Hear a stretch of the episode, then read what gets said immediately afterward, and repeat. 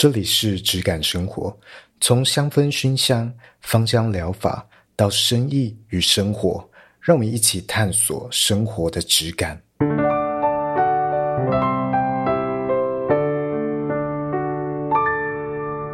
好，所以你今天主题是什么？就是想说，干脆就性包一点，直接打不会教不要生，不会教不要生。问号，不会教就不要生。对，我是想要说，为什么就是想要聊这一集，是因为有看到前阵子有那个别人的 podcast，然后在聊父母教养的话题，然后他们的节目会剪精华，某一段精华就就在 IG 上面延上，被小延上，是在爸爸妈妈群组里面被。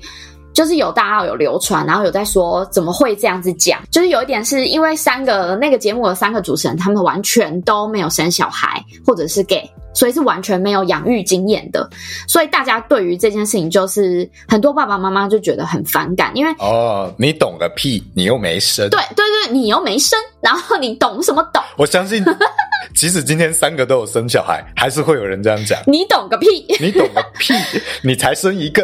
对，然后因为他那个片段其实是在讲，我有看那个片段，但整个节目其实老实说，我大概知道他们有讲什么，可是我没有全部听，我也没有想要特别把他们抓出来编或抓出来讨论他们，但我就讲一下他那个精华，其实在剪辑的是在指很多恐龙家长，或者是已经没有在管孩子的状况的家长，就是那种可能在餐厅会让任凭孩子东跑西跑，然后他自己可能在滑手机的家长这样子。所以讲的是，其实我觉得那个精华讲的很是很极端少数跟特例的案子，只不过刚好他就剪了这些，然后大家只看到这个，然后就被炎上。所以我才会想要跟，因为我觉得我们节目很特别，是我我现在已经是不一样的身份了，我是已婚已生，我是一个小孩子的妈妈嘛，然后腾是单身未婚未生，所以我们刚好是站在如果要讲这个光谱的话，是这个光谱的对立面，所以我觉得我们的我们两个的想法可能或许可以兜出一个更有趣的一个对话空间，而不是单向的像他们呃，可能三个人都会是。比较都是同一个光谱上的人哦，了解。对，我觉得首先对于他们被延上这件事情，非常的遗憾吗？没有没有，我觉得只要讲到教育，然后比较犀利的一些切点啦，或者是分享，都很容易延上，很容易啊。我觉得教育呃，尤其幼教之类的领域，很像芳疗界。哎、欸，蛮多哎、欸，对，因为派别很多，派别很多。就举个例来说好了，我呃刚生小孩之前，我就已经开始有一些研究了。然后有一个早期的台湾的教养环境里面有呃有两个派别，一个叫做亲密派，然后一个叫做百岁派。然后我大概跟大家就是可能是稍微科普一下，亲密派就是比较是属于给予很多很多。爱啊，就像我其实就是比较亲密派的教养方式，就是主要是在提供于呃比较亲密的接触，然后符合宝宝本性的照顾，就是他可能本性就是这个样子，那我不要把他，比如说他是一个很活泼的孩子，我硬是把他。搞得很抑郁、很 emo、很安静，然后就就好。不是他们，不是这种，他们是希望可以很顺应孩子的个性去做发展，然后也会觉得呃夜间哺乳，就是我喂夜奶这件事情是很正常的。那另外一个百岁派就是一个比较是很量化的，或者是需要应该是说比较会把小朋友当做一个，我觉得可能是可以被训练的。对象，然后他们会有一个经典的名言，叫“今天你不让宝宝哭，宝宝明天就让你哭。” 我觉得这句话听起来超级危险，好有说服力。对，但是我自己对于百岁派，我了解以后就是没那么喜欢，因为呃，他们有一点像是很在很小的年纪的时候就要训练他，比如说定时喝奶、定时睡觉、定量吃饭等等的这种概念。可是我自己比较亲密派的。想法是因为我知道人是不可能每一天都长得一样的，每一天的需求都一样的，所以我才会奉行比较顺应的发展的方式。对，所以当时我就已经理解到，哦，有两种不同派别，而且这个派别其实你也可以看出来，他们这个嗯，有点像教义上面是光谱上的两端，所以就是会有这样子的差别。然后那时候就有想到，哎，这其实跟就是育儿这个环境，其实真的跟芳疗、跟精油很像，因为有很多不同的体系在倡导不一样的概念，然后很多互相之间其实是不会互相支持的，很冲突的，突的对，对啊，而且其实。都有它正确的地方，都有它适合的地方，也一定找得到很多的支持或证据啊，或者是你要找论文研究啊，什么都一定找得到。就是没有一个真理的事情啊，这一些领域，就是你要找到一个真理一样的解答吗？正解？就没有这件事情啊？好像没有，没有办法，因为而且尤其是我们的对象又是一个生命。对啊，你看人是这么复杂的东西，你怎么可能用同一套的标准去让万事万物都顺着这一个规则就可以很完美的发展？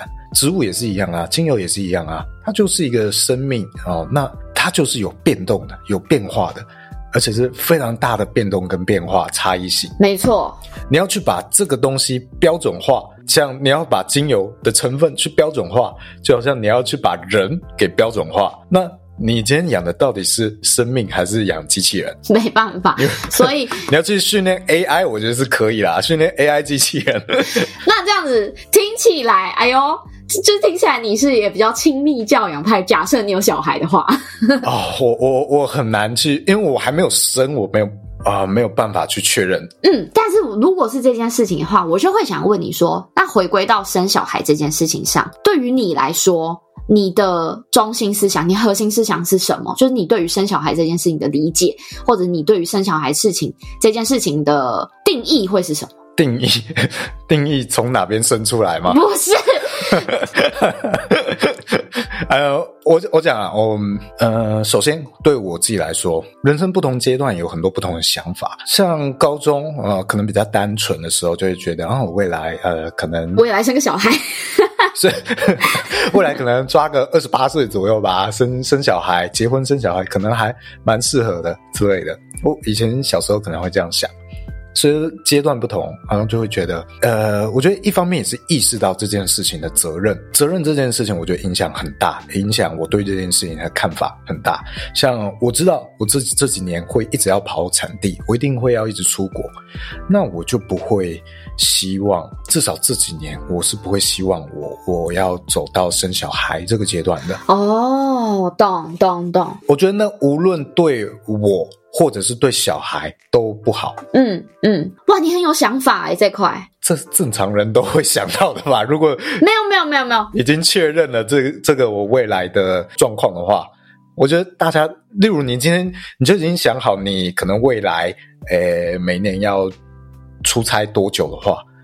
我觉得都会想到这件事情的吧，但不是说哎，就生就生啊，我 我爱你，所以我们生小孩吧。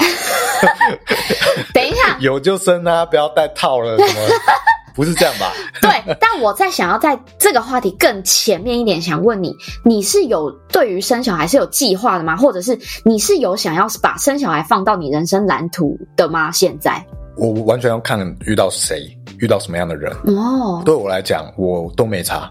有没有小孩对我来说不是一个什么人生里程碑之类的事情。懂懂懂。因为像我当时跟我的先生在讨论这件事情的时候，我觉得我们还是男女朋友的时候，有把这件事情端上台面来讨论。哦，是还没有在一起之前就拿出来讨论。因为我很清楚的告诉他，就是可能是。我不晓得伊登是不是也这样看我。当时我的形象是比较，呃，看起来是没有想要结婚，也没有呃想要生小孩的。就是在我先生那时候的眼里看到的我是呈现这样的形象的，所以他就问我说：“诶，你都没有想要结婚跟生小孩吗？”然后我就回答他说：“我的人生，我现在很清楚，我走到现在这个阶段呢。”呃，我觉得我需要把基本盘维持好。结婚跟生小孩叫做人生的加分选项。我确定我的考卷是有拿到基本分，甚至更到更高分的，就是我的这些基本盘我都稳固了，然后拿到更高分了，那我才会想要选择来先再做加分题，而不是这张考卷我都零分，然后白卷，可是我写了加分题，那我一样总 total 的分数还是十分，还是那个二十分而已，就是很烂。所以我会希，就假设我把人生当做整张考卷来讲的话，我就告诉他，哦，他才理解说，哦，原来其实我是有想结婚，也有想生小孩的，但我并没有把这件事情，就是我这件事情是会有先决条件的。就是我必须要把我自己这个人过得好，把我这个人的基本，比如说工作啊、交友啊、家庭，就是我的家庭是指原生家庭都有兼顾到的状况下，我觉得我更有能力了，更可以负担更多东西的话，我才会去做下加分选项。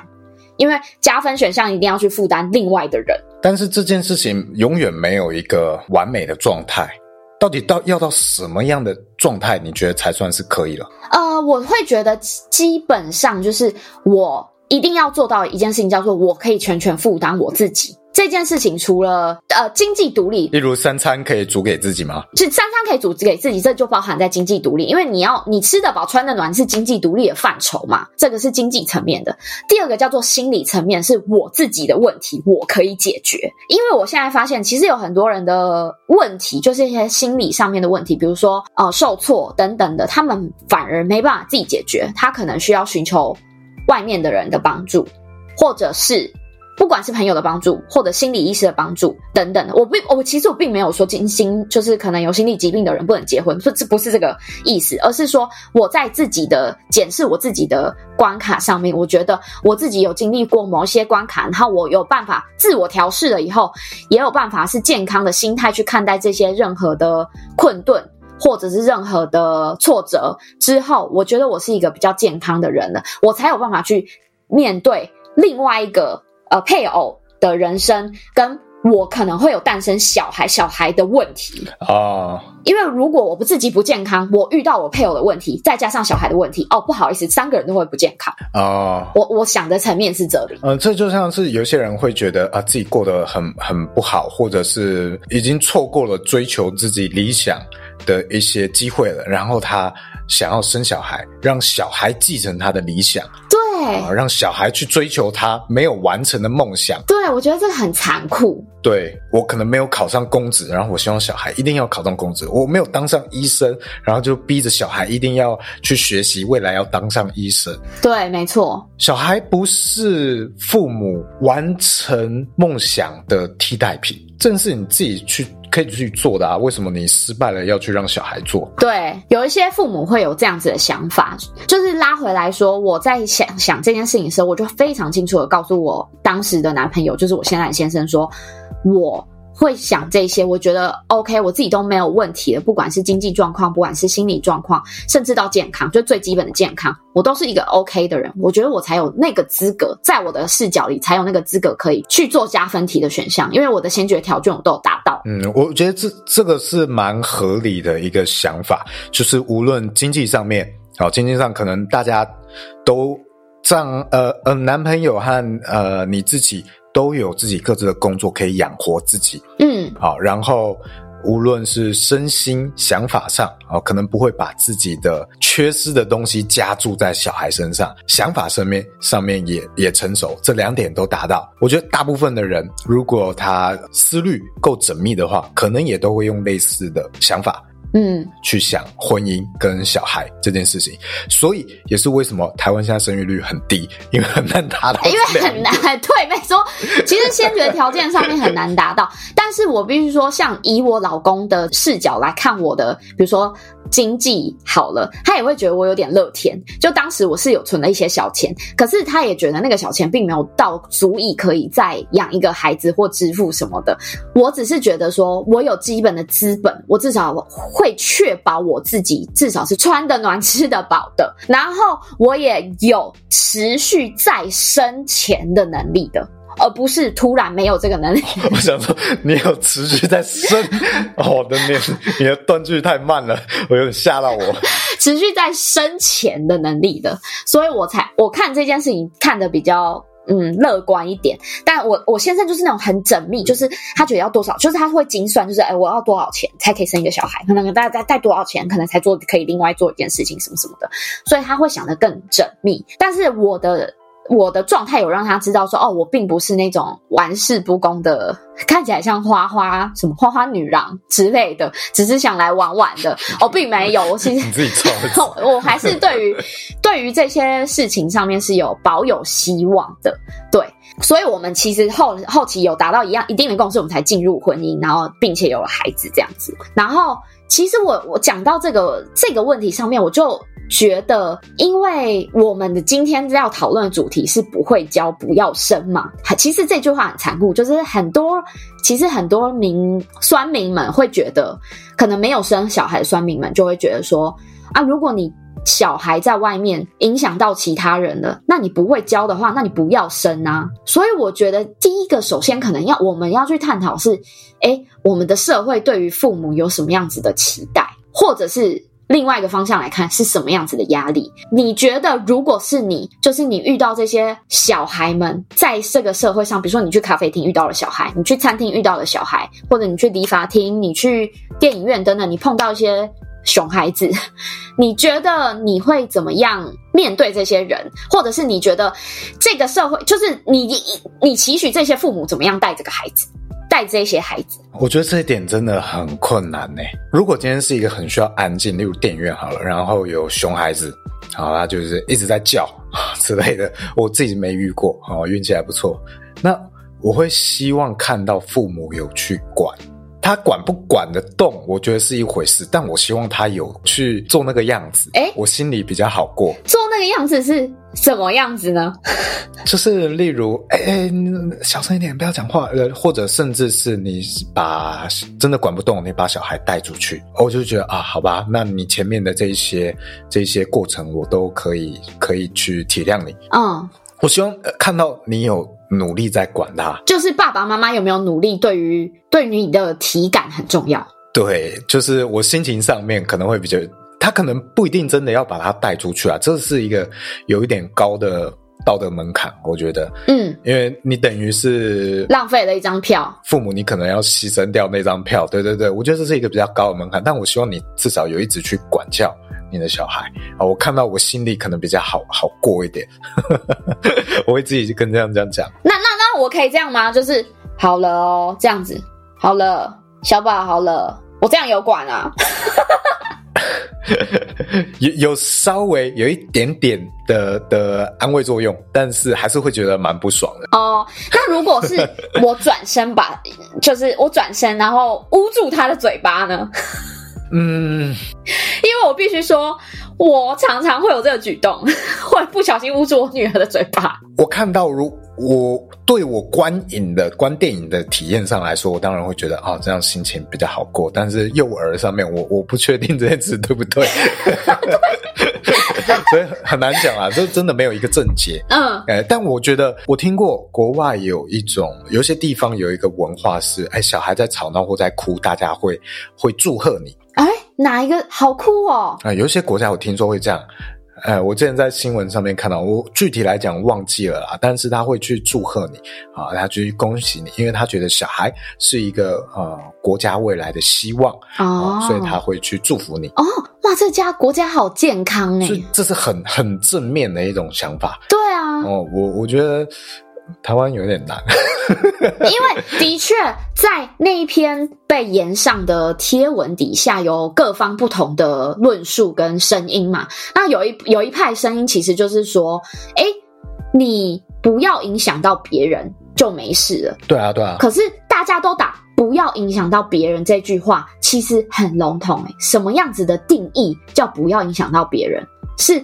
第一个是完全不要出声音吗？因为有些人就觉得你不要影响到我，就是你给我最高品质静悄悄，你都不要讲话，你都闭嘴。嗯。可是小孩是一个没有办法被控制的生物，在他们还没有懂事之前，他们的世界是以他们为中心在旋转的。他想讲话，他就会讲话；他想叽叽叫，他就会想要叽叽叫。所以你叫他。不要讲话这件事情实在是真的有点难，因为我我是已经生了小孩，我才会有这样的理解。但我没生小孩之前，我的确也是这个想法，我就觉得啊，就叫他不要讲话就好了。可是小孩不会理解为什么现在不能讲话。嗯，所以我觉得也要看场合，给予一些宽容度。例如在飞机上，小孩吵闹，哦，真的是非常非常的常见。基本上你只要看到有小孩，你就可以预期了。我跟你说，我好紧张哦，因为我二月多要带我女儿搭飞机去，我们要去韩国。我现在已经，现在我们录音的时候是十二月底。我现在已经开始紧张，我订机票那天的当下，我就已经很紧张，怎么办？我要 我要怎么样让他就是不要 不要？然后我想说，是不是要现在开始培养一些知道他什么东西可以让他安静啊？比如说安抚小物啊，比如说什么 Netflix 的影片啊什么？因为我现在已经很确切知道他有两部影片可以让他专心的看，然后我就说哦，我一定要先下载下来啊。然后我非常非常紧张，就代表其实我压力很大。因为我很担心，其实我也是一个很担心去影响到其他人的妈妈，我会担心到非常焦虑，甚至是有一天是我要从宜兰移动到台中回我娘家，然后因为先生没有办法陪我回娘家，所以我的路程是我要从宜兰搭呃客运到台北，然后再从台北搭高铁回台中，然后我高铁中间还停了一站新竹，因为我要去接我弟。就是我弟要跟我一起回台中，所以我的停靠点很多，然后我要带着行李跟一个小孩，然后我还要再想办法让他在车上都不要发出任何声响，去影响到其他人。我跟你说，那天我真的好累哦。我那天真的好累，我可以想象，因为我自己也是一个非常怕影响到别人的人。你听我，我自己很少用精油在身上，对，然后再出门就知道了。我如果那天要出门，我是会尽量避免我有用到精油的。对，我不是那种会说，干我家的玫瑰超屌，大家都来闻我的玫瑰，我那个玫瑰王子哦，不是，我就希望大家不要不要被我的气味影响到。嗯嗯，每个人感受都不一样，我不希望我的主观去强压。去覆盖你的想法，我觉得很东亚人的思维吧。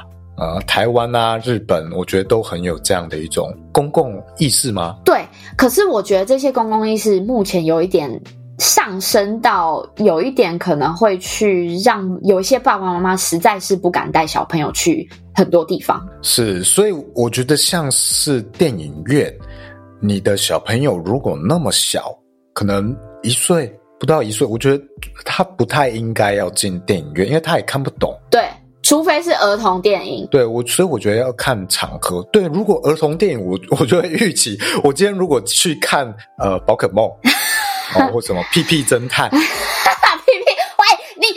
我就预期那个场合我不会需求 需求要安静。你这个。单身然后未婚未生的人知道屁屁侦探，你很了不起耶！是不是？这阅读广泛，这是品味，是是真的蛮了不起的。对，哦，所以进入那个场合，我就会知道我不能预期我要安静的看这个电影，因为其实是我不适合这个场合。哦，那你觉得交通工具上孩子们发出声音，你是可以接受的吗？我是可以接受的，因为我也常常会搭这些。交通运输工具，嗯，然后也会搭飞机嘛。那我自己会准备抗噪耳机哦。其实你对于声音有比较高品质要求的人，我觉得现在准备一个抗噪耳机是非常简单的事。这件事情你为什么不自己做？哇，你好，哇，你好感，好，我好感动哦。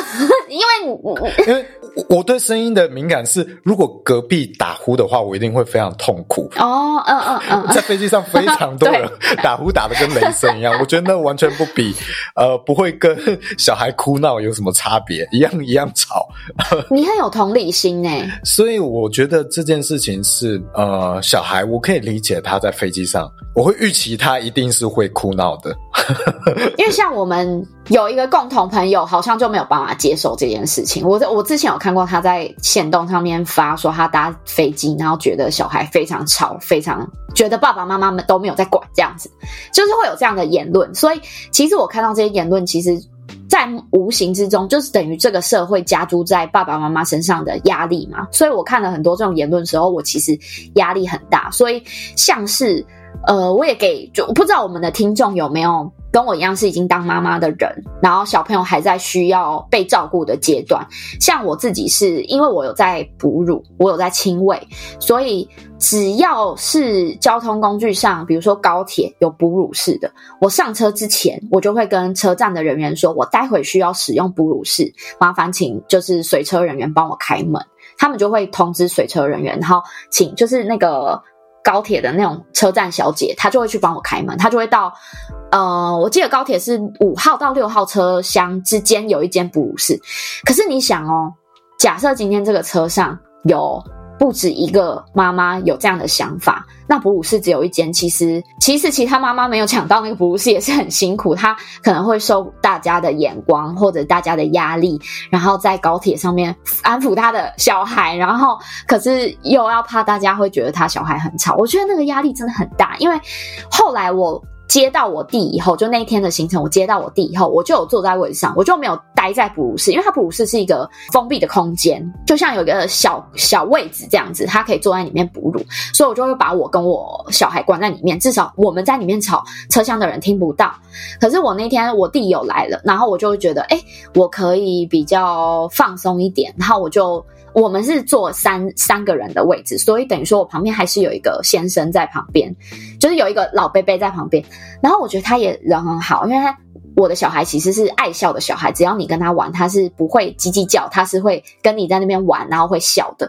所以那个陌生人他就这样子跟我的小孩玩了十几分钟、二十分钟，然后玩到快下车这样，然后他他们就就至少笑声也比尖叫声来的可以接受吧，对吧？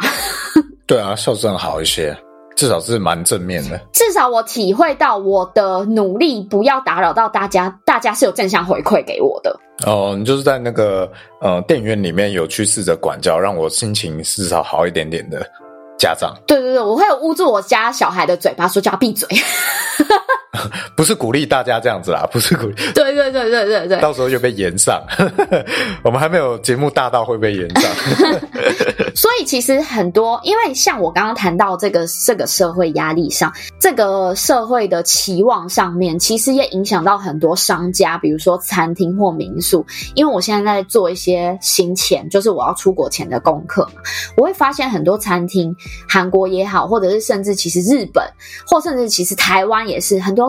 餐厅跟民宿已经开始有年龄限制了，就是几岁以下不可以入内。我不知道你是有没有看过这种哦限制，oh. 因为你是自己一个人单身，可以自行去，就是来去自如，所以我不晓得你有没有看过这种规范。哎、欸，可是很多其实是它有它的氛围，其实就已经潜在告诉你了，有这样的限制，它不一定有标出来。例如很高级的餐厅啊，一客三千块的餐厅。你其实自己可能会知道，哎，也许带一个会吵闹的小孩，或许没有那么那么的适合。对，呃，我觉得也有点像是说，这个餐厅大家都是去四个人、六个人、八个人去吃的，然后你自己在热门时段一个人去吃，其实他，我觉得潜在是有一种人数限制的，只是他没有跟你讲哦。啊，你占用的位置可能一个人要坐四人桌，哎，其实是有一点不好意思的。嗯，他没有吧台座位的话，哦，这我觉得是一种潜在的限制。那我举一个情境题给你，就是呢，妈妈生日，然后爸爸想要带妈妈去庆祝生日，然后订了一间高级的牛排餐厅，可是他们没有办法放弃小孩，他们需要带着小孩一起去。可是那个高级的牛排餐厅，它就是那一种。商业氛围，然后安静的氛围，然后呃，就是你想象，就是大家可能穿着都不蛮体面的去的，然后是不能穿夹脚拖鞋去的那种餐厅，然后但是小孩在里面，嗯，想睡觉，有点有点欢。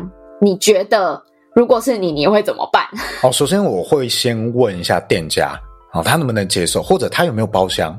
啊啊！如果有包厢的话，那那基本上可以解决这个问题嘛。嗯嗯嗯。所以我觉得事先跟餐厅的沟通，我觉得蛮重要的。嗯，因为知道诶，也许会有一些突发状况，可能会影响到别人的时候，我觉得事先的沟通这一点，嗯，我觉得蛮重要的。嗯，因为我刚刚举的这个例子，就是实际发生在我身上的例子，就是我今年的生日呢，我老公订了教父牛排。然后我们就去吃了教父牛排。那我老公在定位之前，他其实有跟店家讲说，我们有一个八个月大的小孩，然后呃，如果可以的话，可不可以帮我们准备儿童座椅？然后但是教父牛排就说，哦，我们没有儿童座椅。然后那我们就跟他说，那我们推推车进去可以吗？然后他说 OK 呀，那他们也接受了。所以在我老公的视角是他他的理解是，哦，店家没有拒绝我们，代表他。已经知晓有这样的状况，还是他接受婴儿车，但是没有接受婴儿？我我是啊，耶有可能哦。又没答应婴儿，婴儿车可以啊。但是我跟你说，那一餐是我吃过真的在生日，就是可能庆祝这件事情上面真的痛哭流涕了一餐，因为我的小孩开始就是想睡觉，然后再换，然后我就觉得，我突然觉得压力好大哦，就是我因为我知道这个餐厅很安静，大家我甚至有看到人在看我，看我怎么安抚我的孩子。然后我就觉得天哪，我压力真的好大哦。然后我老公也看我压力很大，然后他就想说，干，明明是生日，就是要快快乐乐的啊，为什么会搞成这个样子？然后他就想说，好，那我他把我小孩，就是把小孩带出去走一走、晃一晃，然后想办法让他睡觉。然后结果这时候牛排就上来了，然后我老公人在餐厅的外面嘛，在哄小孩，然后我看着牛排，我就哭了，我就觉得，干你也在欢。不是，老公一次要顾两个，不是，不要哭，不要哭。我哭的原因是，哇，第一点是真的当了妈妈以后，你是没有办法回头的。你你你是嗯，就是我刚好那阵子也看到是。所有身份你都卸得下，唯独妈妈跟爸爸这个身份你是完全没有办法卸下的，不可能你说断就断的，因为你比如说你当人家的妻子，当人家的丈夫，你们离了婚，你可以不是他的妻子，也不是他丈夫，但是你小孩还是会跟着你啊，他还是你还是小孩子的妈妈，所以他还是需要你啊。然后我就觉得天啊，当了妈妈以后，第一个回不去了，第二个是我真的好想要好好吃一顿饭哦。但我并没有怪罪我孩子的意思，因为我知道八个月的孩子就是那个样子啊，我没有办法，他没有办法听得懂人话，他偶尔听得懂人话，我已经很开心了，所以我并没有怪罪他。但是我觉得不晓得是因为其实这种餐厅它其实都是一个餐期一个餐期在卖的嘛，所以大家其实入场时间差不多嘛，可能大家都是十二点或者是十二点半进场，所以大家吃饭的速度是差不多的。然后我不晓得是不是他们有注意到这个状况。我观察到的是，他们后来有把音乐换成另外一种氛围的音乐，然后大家聊天的分贝也提高了，就可能吃饭吃嗨了，上来了，分贝也提高了，然后整个分贝提上来，然后音乐放的也不太一样，原本是从那种轻音乐，然后放到圣诞歌，类似像这样子的转变，然后整个餐厅的氛围转换了，不一样了，然后大家的 focus 就不在我身上了，我小孩的哭声也变得没有那么重要了。哎，那店家的处理也还不错啊。其实我不晓得，我没有刻意问他们，因为我是用我的体感感受到。我有跟我老公讨论这件事，我说：“哎，你有注意到他音乐不一样了吗？就是变成圣诞歌曲了，然后变成比较嗨一点。然后他们也没有怪罪你的眼神，就是我体验到是教父牛排的呃工作人员，他们也不会觉得说。”就是让你会有一种嫌弃你的感觉，因为其实人家有没有嫌弃你，是可以很清楚的感受出来的。嗯，对。然后他们整体处理的也都很 OK，所以我觉得整体体验下来，虽然我有中间不小心失控爆哭了一下，但也没有到爆哭啊，就是流个泪。然后我老公回来傻眼而已。然后所以后面还是一个算是 happy ending。对，但我就会觉得说，哎，其实真的。除了社会上给予父母的压力，其实我们父母自己也是给予自己蛮大的压力，因为我也不想要影响到其他人。像是你，如果你当了爸妈，应该也不想要因因为自己的孩子影响到其他的人，所以你会想要办想办法，比如说站起来抱着他，带他出去走一走、晃一晃，牺牲我自己的吃饭时间，然后呃，我带着他走去走一走、晃晃，然后想办法哄他睡觉啊，等等，这种也是一种处理方式，对。对，所以像刚刚讲的店家换音乐这个方式，我其实没有想过可以这样子处理。诶，对我来说，我觉得还蛮还蛮酷的，从来没想过，诶，原来换一个音乐或许就可以解决这件事情。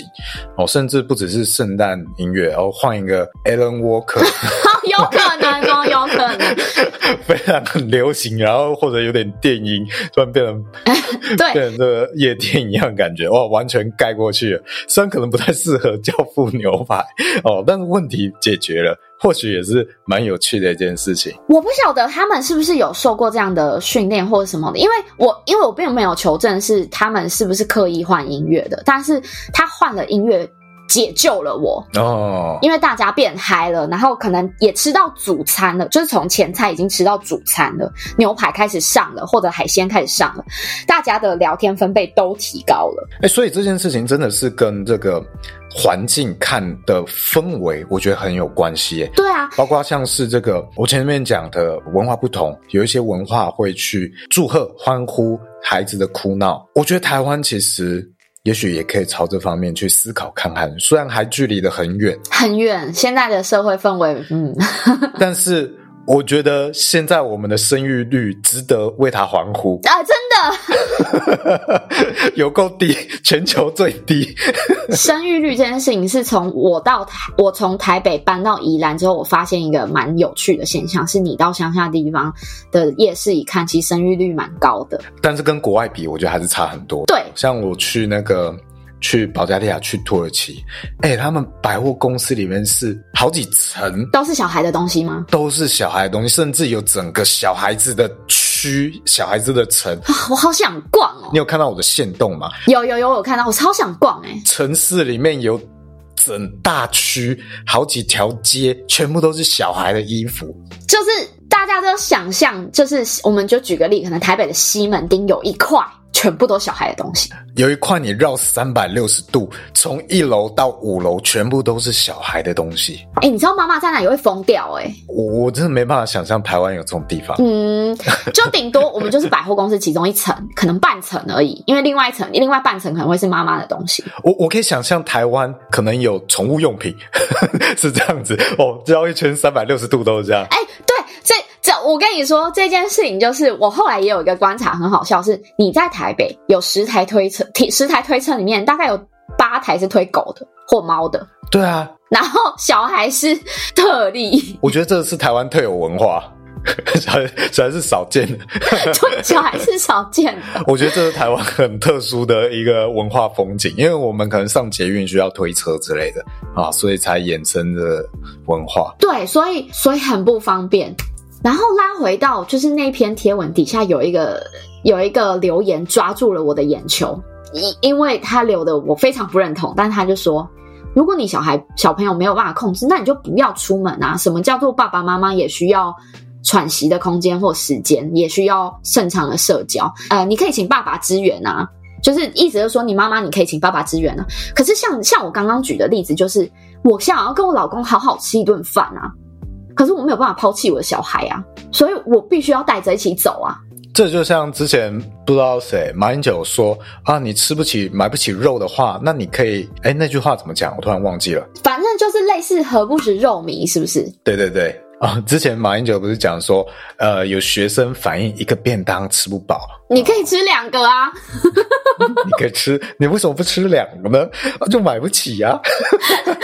所以我觉得讲出这样的话的人，其实我觉得没有，我没有不理解他，因为我也是曾经单身女生女郎过，单身女郎，对，我也是一个单身贵族过。但是等到我走到这件事情上面，我我也是很努力的在。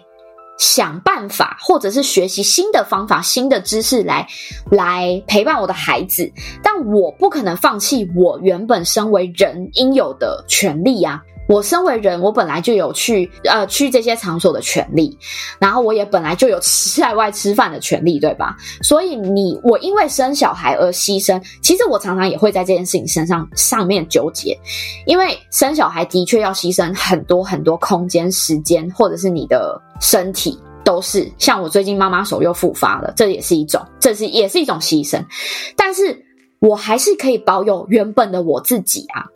我其实觉得这件事情非常重要，因为很多妈妈们，她到了后来变得很没有、很不开心的原最大原因，就是因为她没有了自己，她生活中就是。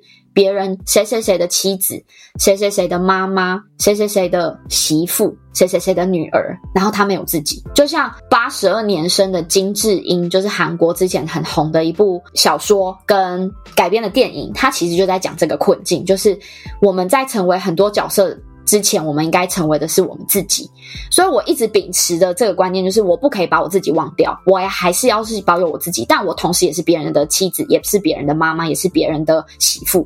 我这些我都希望做好，就是我比较贪心，我都要，所以我常常会找出兼具的方法。所以我自己像是我知道我不能影响到别人的状况下，我也会去慎选我去的场所。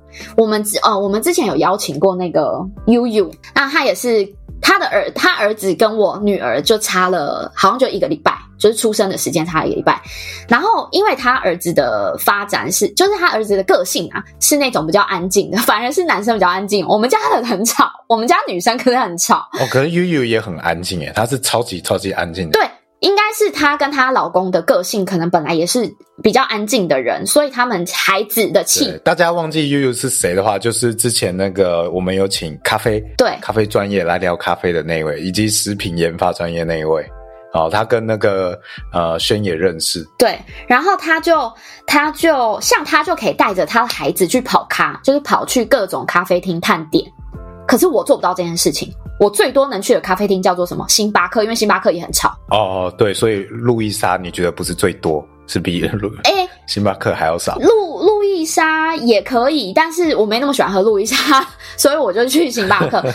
但是路易莎其实还蛮吵的。对，路易莎也蛮吵，星巴克也蛮吵，但我不可能去那种特色咖啡厅，就是比如说当地很有名的咖啡厅或手冲咖啡的地方，然后里面放的轻音乐啊，或者是甚至是无人声的演奏音乐啊。然后我那种地方我就不能去，因为我女儿很吵，我知道我不能去那种地方。等到她啊，等等到她从半兽人成为人的时候，我就可以去了。嗯，对，所以我自己像我自己也会因应，就是我觉得有注意的父母，他们都会因应小孩子的状况、小孩子的天生的个性去选择场所。像我就有带我去女带我女儿去 KTV 啊，我也是一个很特别的妈妈，我我我在她。五六个月的时候，我就把他带去 KTV 了，然后他在里面睡得很好，越吵他睡得越好，所以我觉得这个也是可能比较像是要看到爸爸妈妈其实有在努力的地方，因为我觉得很多不理解的情境是因为你在看到的那个当下，然后你会觉得为什么那个妈妈没有在管教那个小孩，或者是为什么那个妈妈暂时没有在理那个小孩。有没有可能他手上是有在处理其他事情，或者是他有没有可能他也真的很累了？因为你没有看到他整天的行程，或者是你他整天的状态，或者他甚至拉长他整个月都怎么过的，然后你只看到那那个当下，然后可是你对他很严苛。我觉得很多人其实都蛮蛮严格的在看待他人。对，因为可能我自己。也是处在一个很累的状况，然后又又听到哇那个声音，对对，可能烦躁又又加剧了，嗯嗯。所以像你前面讲那个餐厅呃，有一些开始年龄限制，我我其实很难讲这件事情的好坏，嗯。但现在亲子餐厅也越来越多了嘛，啊对，没错。我之前因为常常会跟那个我我高中的朋友们，因为我高中朋友们是那个育儿国家队，啊，每一个都生一个两个，我有看到，真的很厉害。真的很厉害，很厉害！我之前跟他们出去的时候，他们就每一次都是约亲亲子餐厅，那样的环境就是大家其实没有什么在管小孩，嗯，没错，就非常非常的各种尖叫，我觉得对他们来说也是一种解脱。那我反而。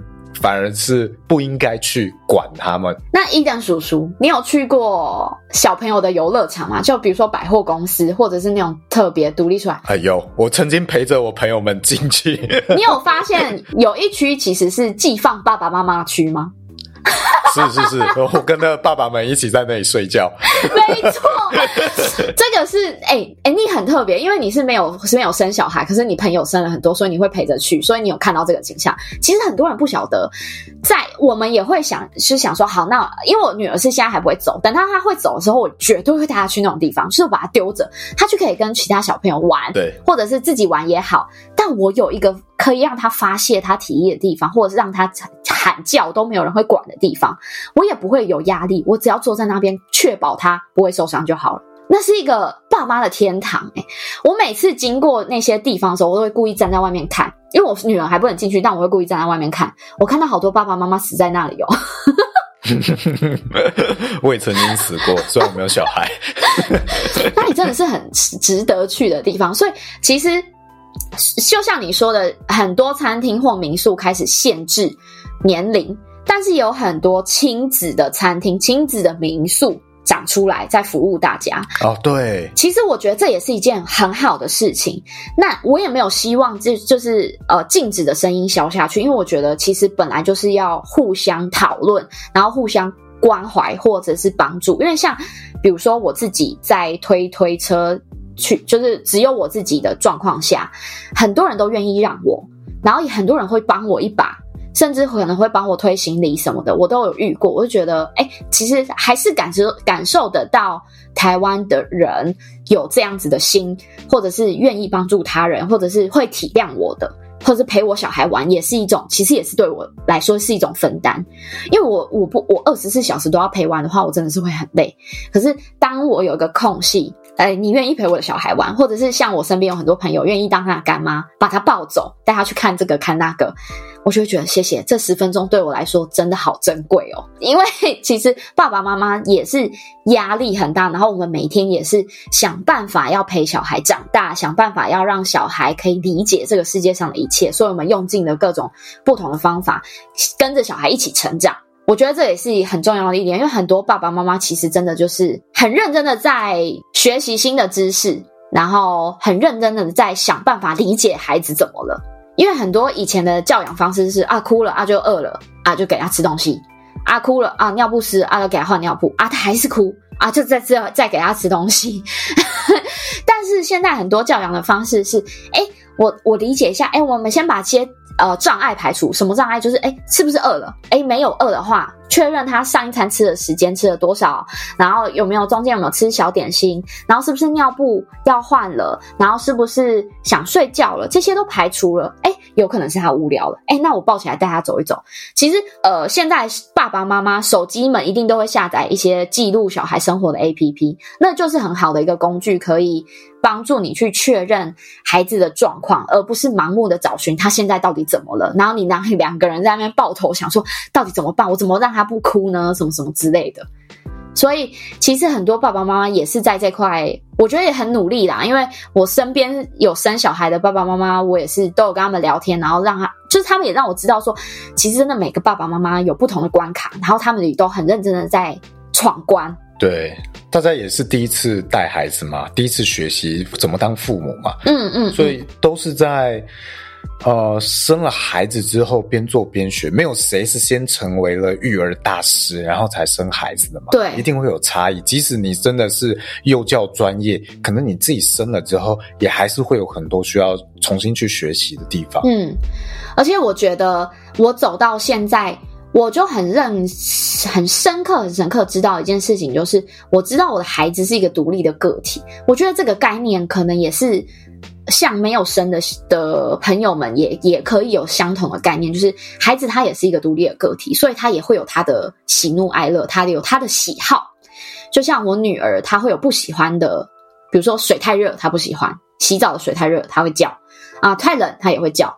然后，所以这都是他们的喜好，因为有些人天生就是喜欢喜欢吃甜的，有些人喜欢吃苦的，就是每个人的喜好不一样。所以我们要先理解他们是独立的个体，而而而且这个独立的个体是他诞生下来就是一个独立的个体，不是他慢慢长成一个独立的个体。我是指说他这个人就是一个，他这就是一个人，你需要以人来看待他，而不是他是一个。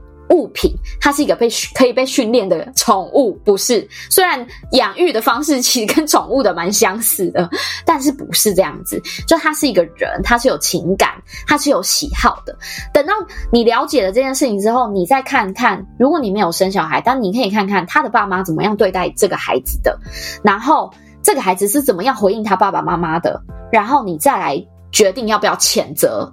这个人有没有影响到你？我觉得这边我要补充一下，就是你刚刚讲到这些，让我想到这跟用精油也有点像。嗯，每一个人他其实能够接受的气味，以及气味连接到他的感受啊、回忆、记忆、情绪等等，全部都不一样。所以当然，绝对不是说你今天这个精油是这个疗效啊，你就一定要逼着用它，然后让它体会到。有没有感受到？有没有感受到这个东西？有没有感受到这个疗效？当然不是这样子。我们今天用的不是一个标准化的产品，那用的不是药什么之类的，连药都可能会有差异而，精油差异只会更大。所以这一点要认知到，这个差异性呃会很大。然后呢，我其实不会推荐大家在有孩子的情况去用精油。嗯，哦，即使即使我是一个精油宝宝，我是一个，你是一个被精油浸泡的宝宝。对，我，我连我的胎盘都被泡在油里面的宝宝。对，没错。从小到大，我都是生活在这样的环境。但是现在来看，我不会推荐大家让孩子去尝试这样。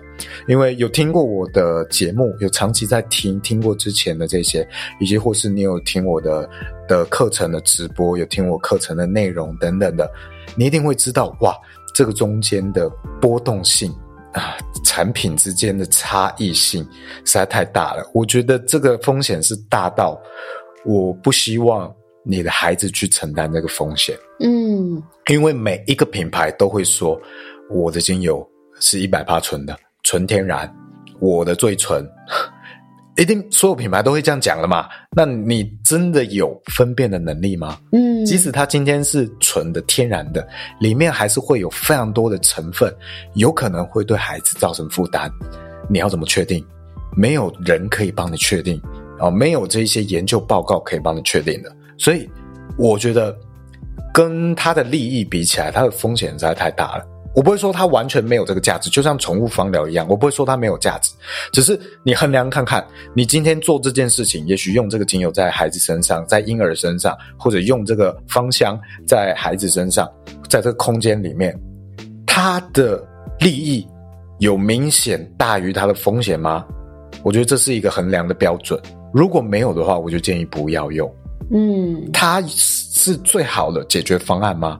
我觉得台湾很特别，就是我们的医疗实在太方便了，所以大部分的情况下，你都可以用很低的成本以及很方便的呃方式去取得医疗专业的医疗资源。所以大部分的情况下，你的宠物有问题了，你的你的孩子婴儿有问题了，通常你去找专业的医生医师会是更恰当、看更好的选择。我觉得不会需要用精油去尝试去取代，我觉得风险太大太大了。当然，不同的文化环境、不同的生活环境会有差。例如，你可能生活在俄罗斯，啊，你周边五十公里以内没有医院、没有医生，诶，这种情况下，或许我才会去思考：诶，我今天宠物生病了，我可能两个小时车程、三个小时车程以内都找不到医师，那。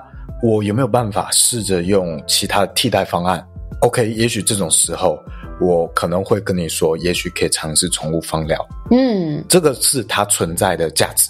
我们永远要去去理解到它的优先顺序，判断的优先顺序，而不是。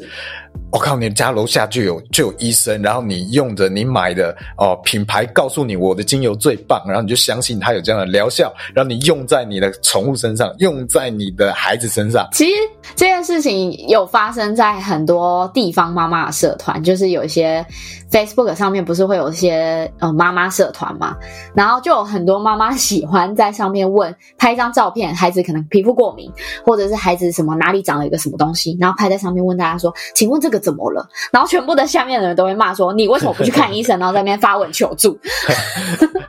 哦，还好还好，不是那个以前的雅虎奇摩知识家。以前雅虎奇摩知识家，你这样做，他就会跟你说癌症，癌症，对，每个都是癌症。但我必须说，真的有些妈妈真的是太忙，忙到有时候真的会忘记最基本的事情是什么了。就是真的太忙了，也就是蜡烛两头烧。有一些更甚至是。可能又要带小呃，就是可能小孩送托，可是晚上回来还要带小孩，可是白天要上班的妈妈，哦，那真的会忙到一个天旋地转，然后你根本忘记今天到底有没有吃饭的那种状况。所以其实真的也是必须很认真的说，就是如果每一个家长都有这样子多多少少的关心。关心自己的孩子，然后你有看到的话，那我们就多给予他们一些温暖，给予他们一些一个眼神，然后说，甚至跟他们说一声“哎，辛苦了”。我我跟你说，你你搞不好去跟这些爸爸妈妈说一声辛苦了，他们会哭出来哦，真的有可能，就像你在教父牛排一样，对，真的会哭出来。这因为你你有感受到我很辛苦，但是。因为其实是真的蛮多人会会，嗯，我也不会说这样不好，因为蛮多人的想法会抱持说啊，那你自己要承担，你需要去承担，的确没错啊。可是我们作为一个人，作为一个社会的一部分，我们是不是可以多给予别人一点温暖？其实你就一句话，他搞不好就会开心一整天。嗯，以及可以去多思考一下，哇，他们是我们台湾的未来。对啊，我 们已经缺工这么严重了，未来只会更严重。而且，如果我真的很好的去教育我的孩子的话，至少我可以确保他不会变着八加九，然后去乱挥刀啊！哇，对啊，对啊，所以哦，现在不能呛别人是国中生了。哎、欸，我不会，我不会，你要，我不会，你要想好，你呛我国中生，你准备好承担后果了吗？哇，现在很可怕。对啊，所以。是不是我们如果整个社会是温暖，呈现一个温暖包容的氛围的话，然后大家也愿意去多付出一些，然后多关怀别人一点，然后爸爸妈妈更有动力去可以继续往前走，不会想要放弃他的孩子，即便他的孩子再怎么样像野兽般的 发狂，他也是有办法去包容他。因为有时候其实真的很是很多时候是我不能理解我的孩子，然后大家也不能理解我，然后我就自暴自弃，然后我就想说算了，随便啦，就不管了。很多爸爸妈妈。我觉得可能都会有这样的心情，因为就像我女儿，其实常常被人家说是天使宝宝，就是哎爱笑啊，睡睡醒了会笑啊，然后吃饱了也会笑啊，会跟人家互动啊，然后除除只有想睡觉的时候会稍微欢乐一下，其他时间都还好的那种天使宝宝。但是我还是会有那种几个晚上是他睡他不想睡觉，然后他很欢，然后我想睡觉了，我哄不下来。哎、欸，我会捶，我会捶床，我会捏自己。耶。一定的啊，毕竟他是孩子啊。然后我就，啊，你到底要不要睡觉？然后 我就会变成一个野兽。哎，辛苦了，辛苦了。哦，好感。立刻三秒哭出来，真的很累，真的很累。总之，大家要多用不一样的视角，可能多一点同理心啦。对，我觉得也跟精油很像，多理解一下不同人的立场。嗯，好，你就可以心更宽一点，不是只有你自己看到的这些东西哦。或许你可以用。台湾的角度哦，台湾未来的角度，哇，这个哭声很健康，台湾的未来有活力，对，多么值得欢呼啊！祝贺，恭喜你，成为台台湾未来的希望，国家的栋梁。好了，这一集感觉大概就是这样了。那呃，如果对于我的线上课程啊、呃、有兴趣的，可以点呃关于我的栏位有我们的连结，可以了解一下。好，就是这样，谢谢大家，我们下次再见，拜拜，拜拜。